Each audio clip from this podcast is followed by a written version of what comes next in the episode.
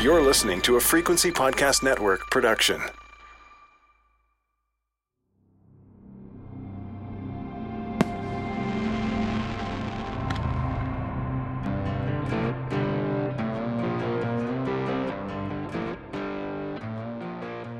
It's Halloween 2020. It's a Saturday night. Hallows Eve is chilly, cool, but it's not raining, not snowing. There's no wind. I remember thinking what lovely weather it will be for the trick or treaters. Late that night, residents in the Whiskey Creek community here on Vancouver Island recall loud explosions. Could be gunshots, could be fireworks. Neither are unusual here.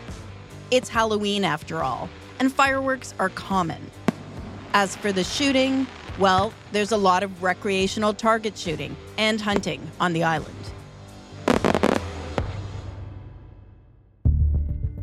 Early the next morning, just after 6 a.m., someone spots smoke coming from out in a rural area while driving along the highway. They call 911.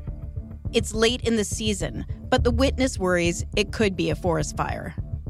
It's not until much later in the afternoon of November 1st that a grim discovery is made.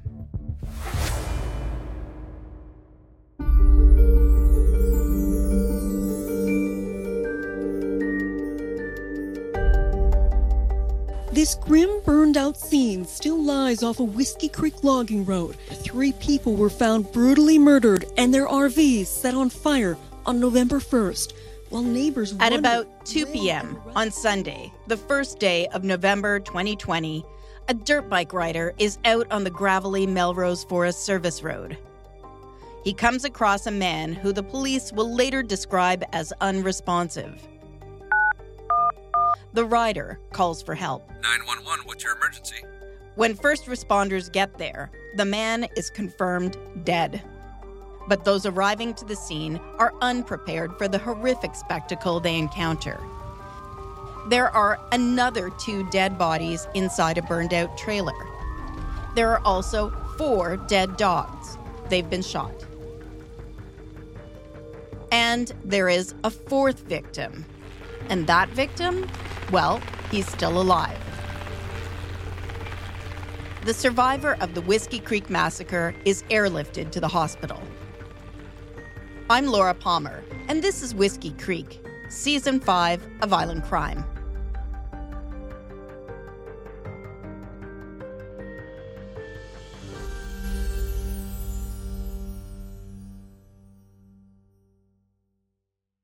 Nobody's even trying to figure out who murdered my son. They don't care.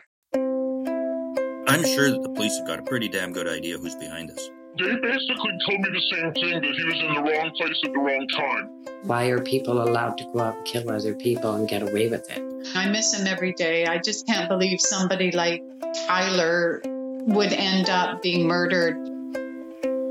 My wristwatch is broken. My shoes are untied. Time is a ticking, and so is the tide. Once the story hits the news, word spreads quickly across the island. Four people shot, three dead, four dead dogs, and incredibly, one survivor. The crime scene is described as something out of Breaking Bad. That was more than two years ago. There have been no official updates. I make repeated requests for an interview with the investigators. I'm told because this is an active investigation, we aren't in a position to provide any interviews at this time.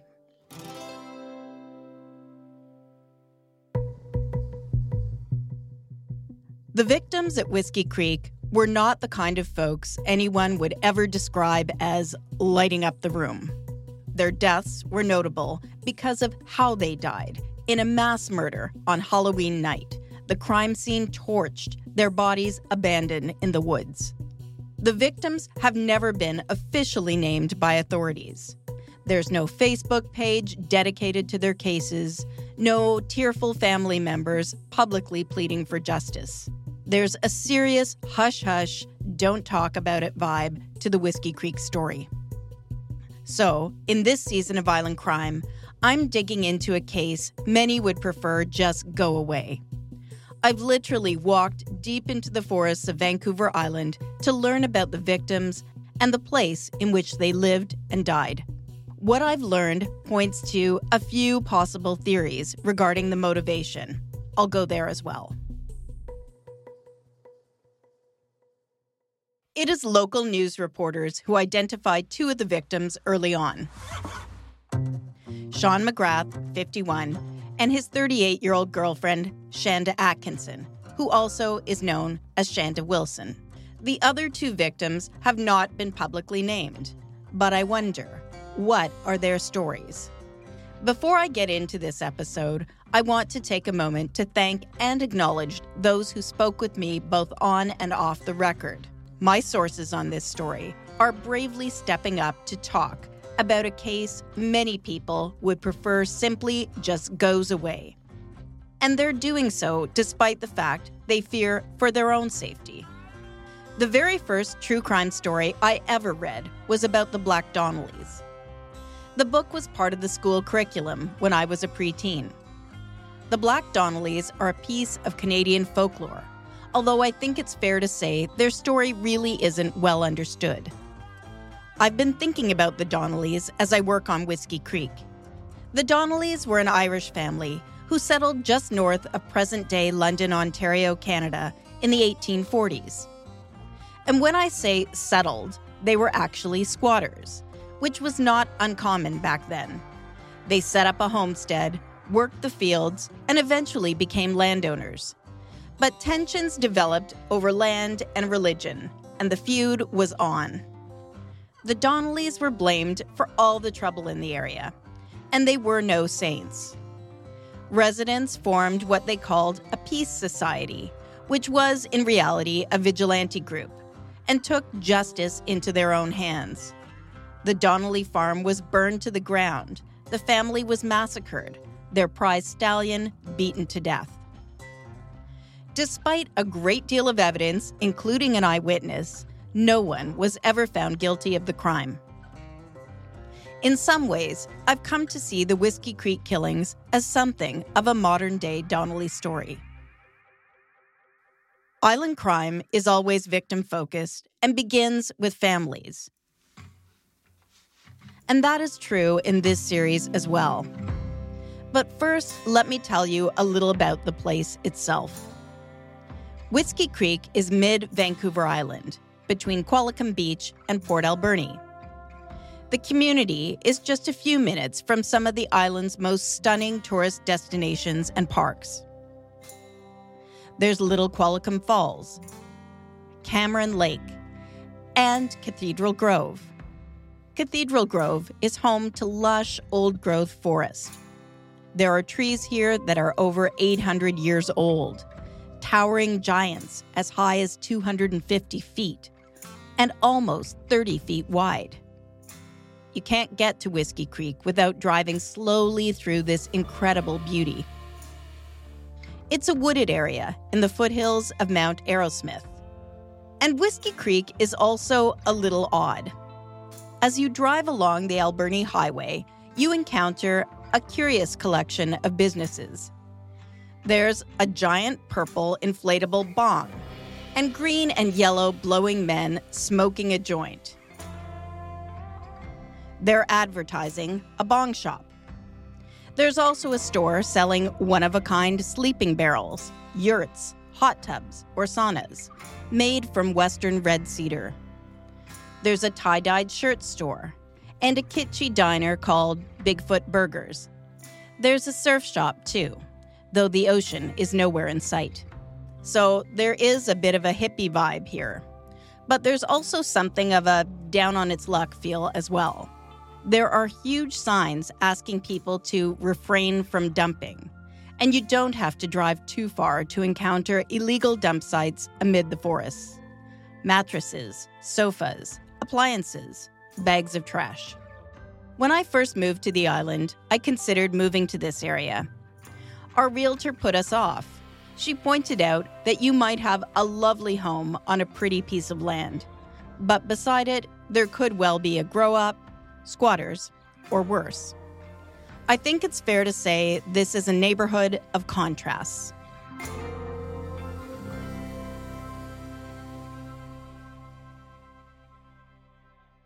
What I didn't appreciate until I began researching this story is that Whiskey Creek is also a real haven for dirt bike riders. I've seen it referred to as Disneyland for trail bikes. There's a network of single track trails looping through thick raincoast forest. A favorite is called the roller coaster, which winds its way up and down the sides of a valley with fast climbs and descents. I think about that roller coaster analogy as I work on this case. It's a pretty crazy story, a wild ride, if you will. And it's hands down the case in which I've encountered the most fear from those I interview. I always write a few goals for myself when I begin researching a story. With Whiskey Creek, I have two make people care, don't get killed. It's unsettling to me that a mass shooting took place on my doorstep and no one seems to care. What happened out here? Why has there been two years of secrecy? Why has no one been held accountable? I drive across the island in my little Honda to meet up with one of the few people who are open to talking about the Whiskey Creek murders. I cross the Mid Island hump and drive through Whiskey Creek paying attention to small details in ways I never really did before taking on this case. But for a piece of good fortune, Kelly Morris, too, could have been one of the Whiskey Creek victims that day. She counts herself lucky. Kelly also feels some responsibility for what happened. She knew the victims. Her work took her out into the forest encampments. I meet her at a motel on the highway that's being used to house the homeless. She is all business. I'm going to have you sit there. And just Hello there. What Hi, you Bob. can do for me, Patrick, is you can keep the people out of the office for now. If you don't mind. Are you good? Yeah. Oh, he can sit right there. Okay. Oh, that way I can watch at the same time because there's only a couple of us here. Kelly is a petite woman with long jet black hair. Every time I've met her, she's well put together. She makes an effort. Her voice is throaty. She is still a smoker. Kelly is now in her 60s, and she's led a hard life. I used to own the streets of Parksville. Um, in my addiction, doing some bad things. Never killed anyone, but you know, I've done some pretty rotten things in my addiction, and I had to own it and look at it and heal through that. You know, addiction it's it's patient and it's cunning, it's baffling, and it's powerful. Today, Kelly says she puts those hard earned life lessons to use helping others. She's not officially part of the system, though. She's not a social worker, not a probation officer. She is more boots on the ground. I'm Kelly Morris. I'm a certified recovery coach, peer support worker, plus bush camp. I deal with high risk people that are coming out of prison, whether it be murder or rape or other things. I, I have a reprieve with a lot of gang members, a lot of addicts, a lot of street entrenched. I go where the cops dare to go because, you know, there there's certain things in that bush that like you've got to hop fences, barbed wire fences, you got to get through. I know where the areas are deep in where most society doesn't know where those places are. And Kelly, it seems, could easily have been a victim of the Whiskey Creek murders. I wasn't there when it happened, thank God, because if I had gone out on Halloween night, I'd be dead today. I wouldn't be here. The night before the killings, Kelly gets a phone call. Halloween night, people like to throw firecrackers in people's faces, and it happened that day over the soup kitchen. A worker got hit in the face with a firecracker. I got that phone call that night. Actually, it was around, if I'm not mistaken, around midnight. Just before midnight, I got a call stay out of the camps. That's all I was told is Kelly, don't go to the camps. Obviously, there you go. I didn't go. And I couldn't figure out why. I figured in my head it was because of fireworks. Little did I know there was a murder going on up there. And I had no idea. Do you know who the call was from? Yes, I do, but I can't say his name. I'm protected through some people that watch me when I'm out there. Yeah. It's like I have a, an army of people that take care of me when, when shit hits the fan.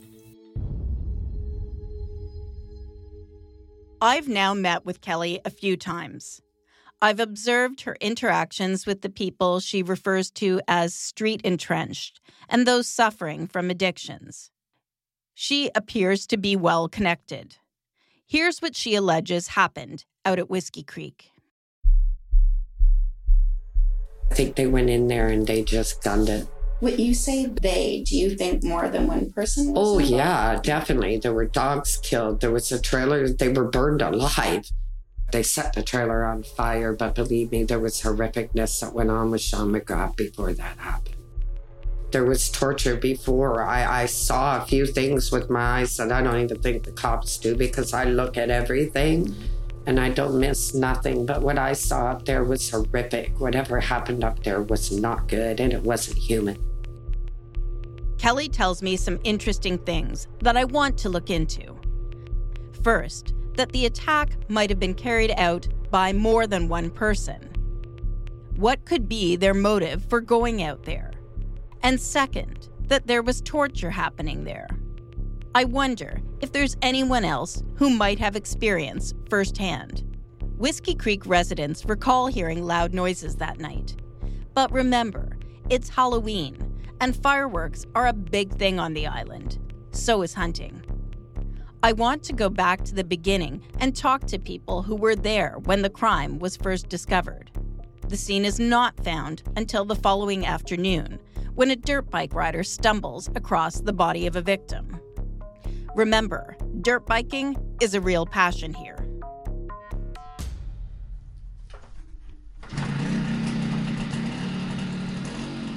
In I have five motorcycles right now. Um, and uh, not long after moving out here, I realized that a street bike, the island gets small pretty quick. Uh, so I went out and bought a brand new dirt bike so I could just start doing the logging roads. And that was three or four years ago. I think I've got close to 20,000 kilometers on it now. So, um, yeah, when I'm home and I get the itch to go on two wheels, I take the dirt bike out and I go I go trail riding. Sometimes it just means going down the highway, and if I see a trail that goes in the bush, I follow it. This is a local rider, and like almost everyone connected with this case, he asks not to be named. I know who he is, though. He welcomes me into his lovely home and makes me a cup of coffee. We sit down in his bright, pleasant kitchen as he recalls the day the Whiskey Creek murders were discovered. I remember it being a warm day. When we transitioned into the fall, I'll put a little windscreen on the dirt bike to deflect the cool air, and I, I can't recall if I had that on or not, but it definitely was warm enough to be riding for an entire day. It is this man who posts the first picture of the crime scene to social media. I was out for quite a few hours um, that day, four, six at least. But that's of all the roads I drive on, that's the most commonly used. I think there's even a commercial Christmas tree operation Yes. on that road. Yeah. So when I came around the corner, I saw at least two RCMP SUVs. I saw a red pickup, and I think I saw a trailer, uh, an investigations team trailer. So yeah, you know what? I must. They wouldn't have been able to get that thing out there that fast if I had gone by there a couple of hours earlier before the scene was even discovered. So I was probably just passing it on my way home, but I stopped, uh, and I don't recall seeing any personnel except on the trail that goes into the accident scene, and that's where the red pickup came from. But nobody seemed to say, get out of here. There wasn't any police tape at the time. Um, and I stopped and took a picture and I posted it on a Facebook group and I said, anybody know what's happening out here? So it's it's at a point where nothing has hit the news No, yet. no. But when I posted it on a Facebook group, there were two other people that said, yeah, we drove by there earlier and we crossed the police tape And they said we didn't stick around because we weren't insured on our bikes. CHEK News reporter Skye Ryan is one of the first journalists on the scene. RCMP said the bodies were so badly burned that they're still trying to ID them. Investigators are now also revealing. The Skye is a local TV reporter. She's been covering daily news on the island for a long time. She knows the place well and has great contacts. Gathering news as a TV journalist is demanding. As we talk, she's getting calls from her editor. Yep, go ahead. Hello, Skye here.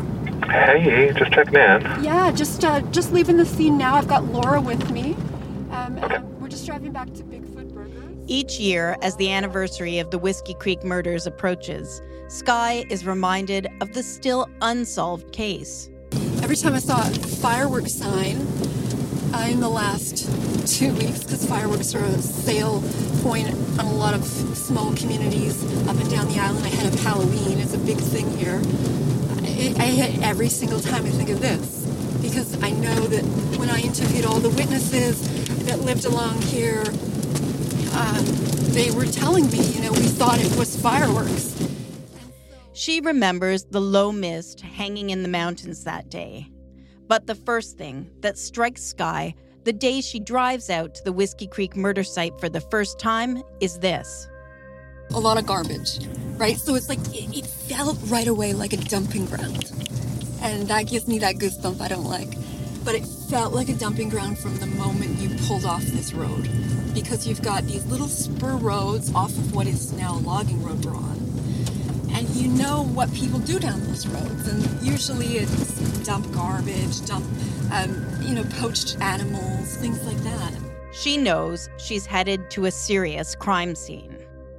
Uh, I think at that point we knew it was a homicide, but we didn't know the ele- elevation of how many people and the details. But your body's already like starting to get you prepped because you've done so many, I've covered so many murders. And when she approaches, And it's police you can see down the road. And it's a very narrow road. And I think even my cell phone coverage is going to drop here pretty soon. So, as a young woman, right? Like, you're feeling, well, am I going to be okay? Uh, situation is probably over, but we know that there's people that have done this to these people that are still out in these woods. And these woods are basically lawless. the description of the area as lawless is one I will hear repeatedly. But on this day, the police are out in full force. I'm going to say there was a couple of dozen police cruisers, but there's also a helicopter above. Because, like, Laura, we're surrounded by woods in every direction. And they didn't know who had done this and where they were. Skye isn't on the scene for too long before she's told to get back out on the road. They rerouted me back to the police station saying there's going to be a, some type of a release from police. Go there. So when I get there, I'm all alone out in the parking lot, and a woman drives up in a panic. And it happens to be one of the, the mother of one of the boys living at the site. And she asked me, "Is- Is my son alive? Is my son alive? And I said, I don't know the identities of the victims yet, but she was just in complete distress. There is a survivor. Who are they? What, if anything, have they told the police? I want to speak to the survivor, but I don't know if they'll even consider talking to me. Getting people to go on the record in this story is tough.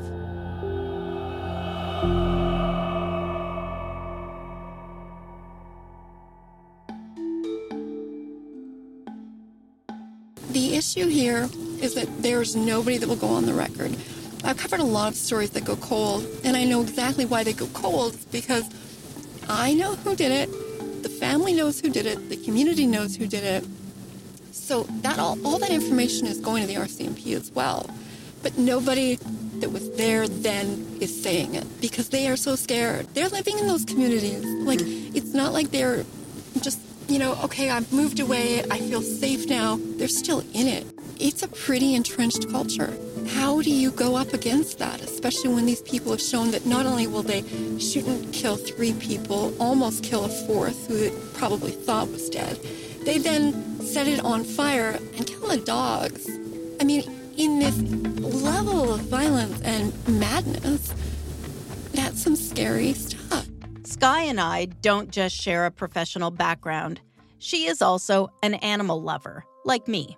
You are a dog lover. Mm, I love my boys. Yeah. Yeah. And so that bothered me. Yeah. That detail really stuck with me. And the reason it stuck with me is because they were puppies. As I understand, there was there was probably three or four dogs. Um, and they were pu- there were at least two puppies.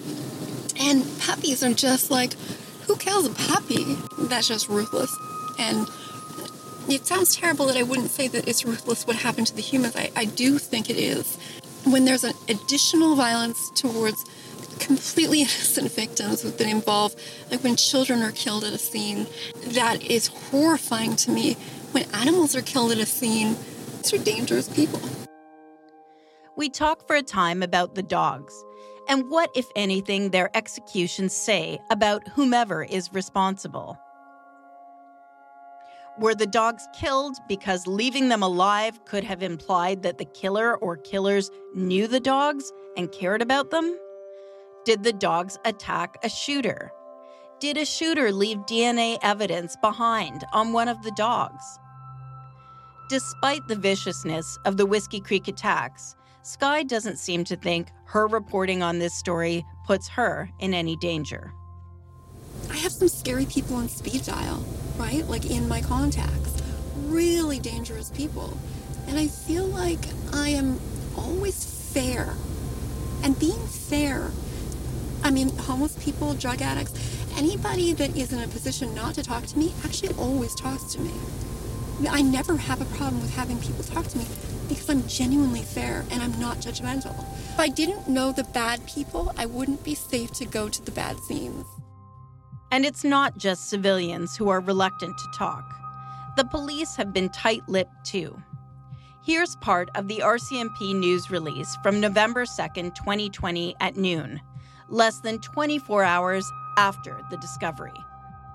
Oceanside RCMP and the Vancouver Island Integrated Major Crime Unit are investigating after three bodies were discovered on Sunday afternoon. On November 1st, 2020, shortly after 2 p.m., a person riding his off road motorcycle came across an unresponsive man. When police and paramedics arrived, they located the man and confirmed he was dead. Nearby, they found a burned out travel trailer with two deceased adults inside, and a man in another trailer who had appeared to have been shot. The shooting victim was airlifted to hospital and is now in stable condition. As this investigation is in its infancy, there are many questions that remain unanswered. Initial findings lead investigators to believe that this is an isolated incident between parties well known to one another. We do not believe there is any ongoing risk to the public. To date, neither the police nor the coroners have ever confirmed the names of the victims. When I request an interview from the BC Coroner's Service, I get this response from manager Ryan Panton. Our investigations into these deaths remain open, and consequently, I am unable to provide any additional information at this time. Once our investigations are completed, coroner's reports will be produced that will include the name of the decedents and how, when, where, and by what means the deaths occurred. We do not provide comment on our investigations beyond this reporting. I also try the local fire department. And when I first call them, the friendly voice at the end of the line takes my details and assures me someone will be in touch to answer my questions. But then my request hits official channels, and I receive this short reply. Any details that can be released could be accessed through the RCMP. We don't have any information for you on this subject. I've been contacted by the family of one of the victims to try to get answers. But man, it is a tough slog to get officials to speak. I feel because of who Sean McGrath was, they figure maybe it was a blessing, you know, but there's a lot of unanswered questions for the families of the people that they've lost up there that did deserve to die. Kelly Morris believes there is no public pressure and no real will to solve this case. So usually I get at least something off the record to know whether I should be pursuing a story if something is and I run I run all my details by my my close contacts in the RCMP to say am I on the right track? And if I'm not on the right track you know just tell me. And I always get that. I don't get anything with this story and I say story but you know it's somebody's life it's somebody's son Skye can only do so much her job is daily news she can't devote the time to push for answers. You're owing that family some type of closure. You're owing them at least that you've asked the questions, but ask the questions. And it's like it's go it's falling on deaf ears. As a mom, I would be climbing the walls. Would be sleepless and I would be doing everything I could. But these moms are dealing with people that are extremely, extremely dangerous in a drug world, and these moms are not from that drug world. They have jobs, they have houses, and they have children, other children. So they, you know, they fear for their own safety uh, going after this. So they're hoping that they're going to get the answer somewhere else. So I'm letting them down at this point.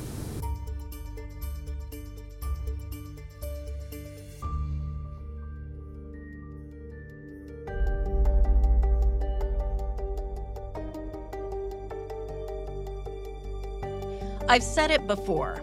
I believe in the fictional detective Harry Bosch's motto everyone counts or nobody counts.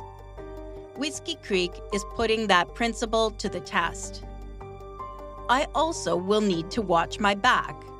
The fear around this story is real. Those responsible for the Whiskey Creek murders have proven their willingness and ability to carry out a violent attack. I think they know very well who did it, and I think they just need somebody to come forward. And I think everybody that knows anything is deathly afraid they'll be that fourth victim. They've shown their stripes, they've shown their colors. They'll do whatever they wish and for two years get away with it. So I think that's pretty good evidence of why people are not talking.